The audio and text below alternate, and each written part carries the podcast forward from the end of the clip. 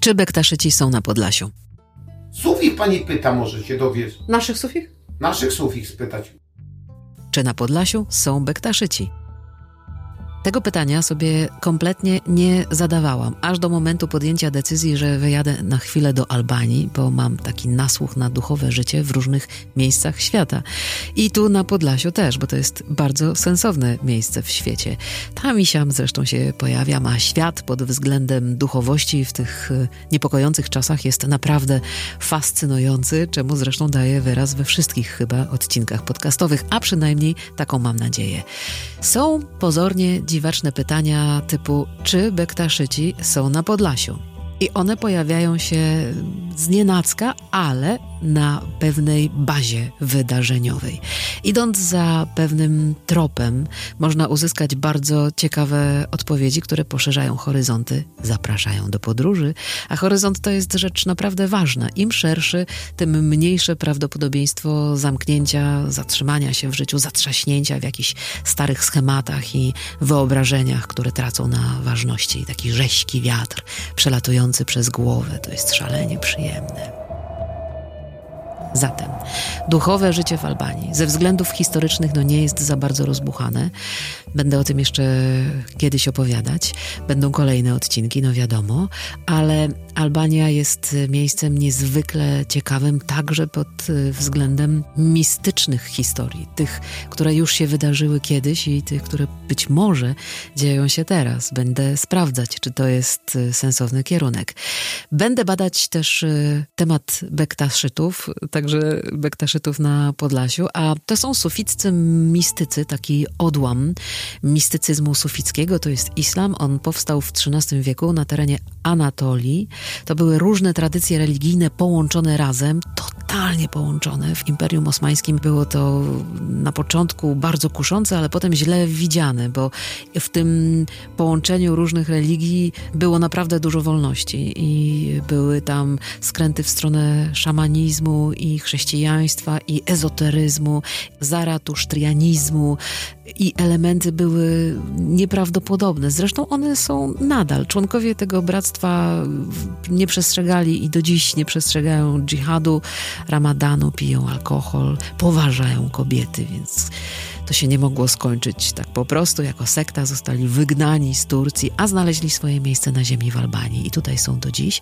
osiem procent Albańczyków zwie się Bektaszytami, a Tirana uchodzi za współczesną stolicę Bektaszytów, więc no, wyprawa jest nieunikniona.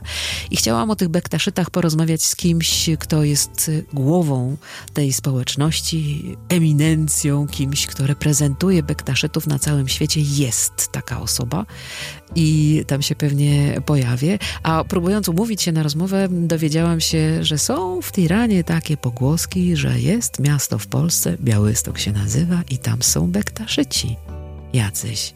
No to zaskakująca historia.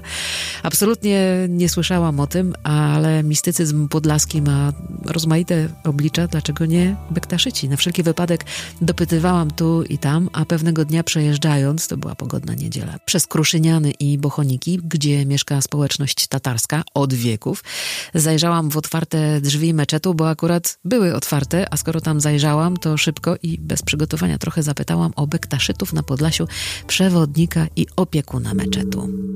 I jest jeszcze jedna niezwykle intrygująca informacja, ponieważ w dwa tysiące siedemnastym roku w Białymstoku na Podlasiu był wielki międzynarodowy zlot sufich.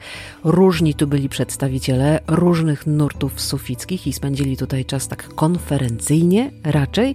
Jeżeli będzie jakiś lepszy moment, to o tym więcej opowiem. A tymczasem wracamy do meczetu w Kruszynianach. Z nimi był nawet potomek proroka Mahometa, miał papiery, mistrz. Był z papierami.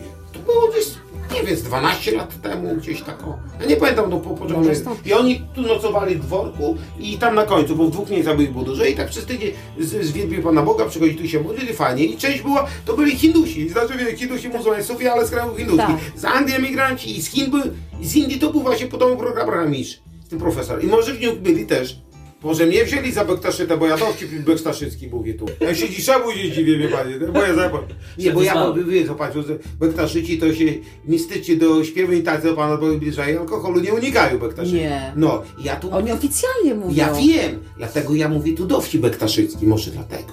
Nie wzięli za Bektaszyta. Bo ja mówię dowcip, że wiedzą panie, że ten Bektaszycki, bo, ja, bo u mnie pytają, czy Tatarzy Polscy piją alkohol. Ja mówię, że religia zabrania, ale my żyjemy w tych kulturze sześciolatnie, niektórzy świetna materii w asymilacji posunęli zbyt daleko, tak? Podlasie to trudne te relacje demokratyczne. No ja mówię wtedy dowcip bektaszycki, że to imam dostał kazanie, mówi wiemy, że sami nie ma napić alkoholu, bo alkohol zaczął musi ciało. Dajmy na to zwierzę, że z natury mądre zwierzę sami się trucizny nie napije. Postawcie, że życiu wiadro wody, wiadro wina. Najmniej na to zwierzę pasterskie osła, z którego wiadra się napije. On mu ponosi rękę. Wodę, woda, widzicie dlaczego? Drugi, bo to osioł. To jest Bektaszycki. Ja to mówię ludziom na żart. Może tyle tego mnie wzięli za Bektaszyta, ale ja tylko mówię, że do mnie jest Bektaszycki, że nie wszyscy są widzani. Bo my Tatarzy obchodzicie święto Aszura, który tak. ma protoplastę, jest szyjskim świętem. Tak, szyjskim, tak. No teraz u nas się modlimy, ale tłumaczymy, że to chodziło o wędrówkę Mojżesza, wiecie. Mhm. A kiedyś to u nas babcie robiły, to jeszcze pamiętam, jest takie świeże, no nikt tam się nie biczował, tylko nasze babcie robiły komoc nieważytych i wysuszonych włosów na ryżu, bo matka Fatima po śmierci syna Huseina, yy, podobna wieś o śmierci syna z rozpaczy pomieszała potrawę w czasie przyjęcia i na pamiątkę tego babcie robiły komoc nieważytych i wysuszonych włosów ryżu. Kompot prosty był dzień smutny. Naukowcy wszyscy książki piszę, ja tam i naukowcy jestem, ale nie ma wy... czemu akurat Tatarzy obchodzą, to mówię, że albo jakieś mi, mi, misjonarze szyjcy na nas podziałali, tak? Mm. Czy Tatarzy jakieś tam ludy szyickie wchłonęli, takie tłumaczenia, ale tak dokładnie czemu nie? No dobrze, no teraz gdzie... nie obchodzimy oficjalnie, ale jest, jest. Ale, ale jest. Gdzie ja mogę zapukać i zapytać się? Tego Bektaszytę nie? No, tego Bektaszytę. Sufich pani pyta, może się dowiesz. Naszych sufich? Naszych sufich spytać. No i tyle wiadomo, ale nie chciałam się poddać, jeżeli chodzi o poszukiwanie Bektaszytów na Podlasiu, więc napisałam do pana Andrzeja Saramowicza, który jest szejchem, czyli nauczycielem sufizmu, mistycznej odmiany islamu i założycielem i przewodniczącym Polskiej Fundacji Sufich. Odpowiedź optymistyczna nie była, brzmiała tak, że cytuję, o ile wiem, Bektaszyci nie mają swojej reprezentacji w Polsce, obym się jednak mylił, bo Bektaszyci mają ciekawą historię i obrzędy, widziałem ich w Stambule, ale nie zdołałem bliżej poznać. I tutaj jeszcze dostałam życzenia powodzenia w poszukiwaniach. Trzymam się ich mocno. Zapytałam też innego badacza tematu, teologa, kaznodzieję, publicystę, tłumacza, blogera Jarosława Kubackiego, który mi odpisał, że nie może mi pomóc w kwestii Bektaszytów w Białymstoku. Cytuję, wiem cokolwiek o dawnych, udokumentowanych związkach między bektaszską społecznością a Tatarami litewskimi, ale niestety nic o obecnych. Mogę tylko ze swej strony życzyć udanego pobytu w pięknej Albanii i udanych tam spotkań, moje spotkanie i rozmowy z Baba Mondim i moim serdecznym przyjacielem, a jego ówczesnym sekretarzem doktorem Arbenem Sulejmanim zaliczam do najpiękniejszych wspomnień mojego życia. No, to brzmi po prostu pięknie. Trzeba w takim razie uznać, że chyba Bektaszytów na Podlasiu jednak nie ma jeszcze i wyruszyć do Albanii. Słowo się rzekło, a odcinki albańskie przed nami. Na zachętę, dla wzmocnienia, można mnie zaprosić na kawę. Link w opisie. Dziękuję, Miłka Malcan.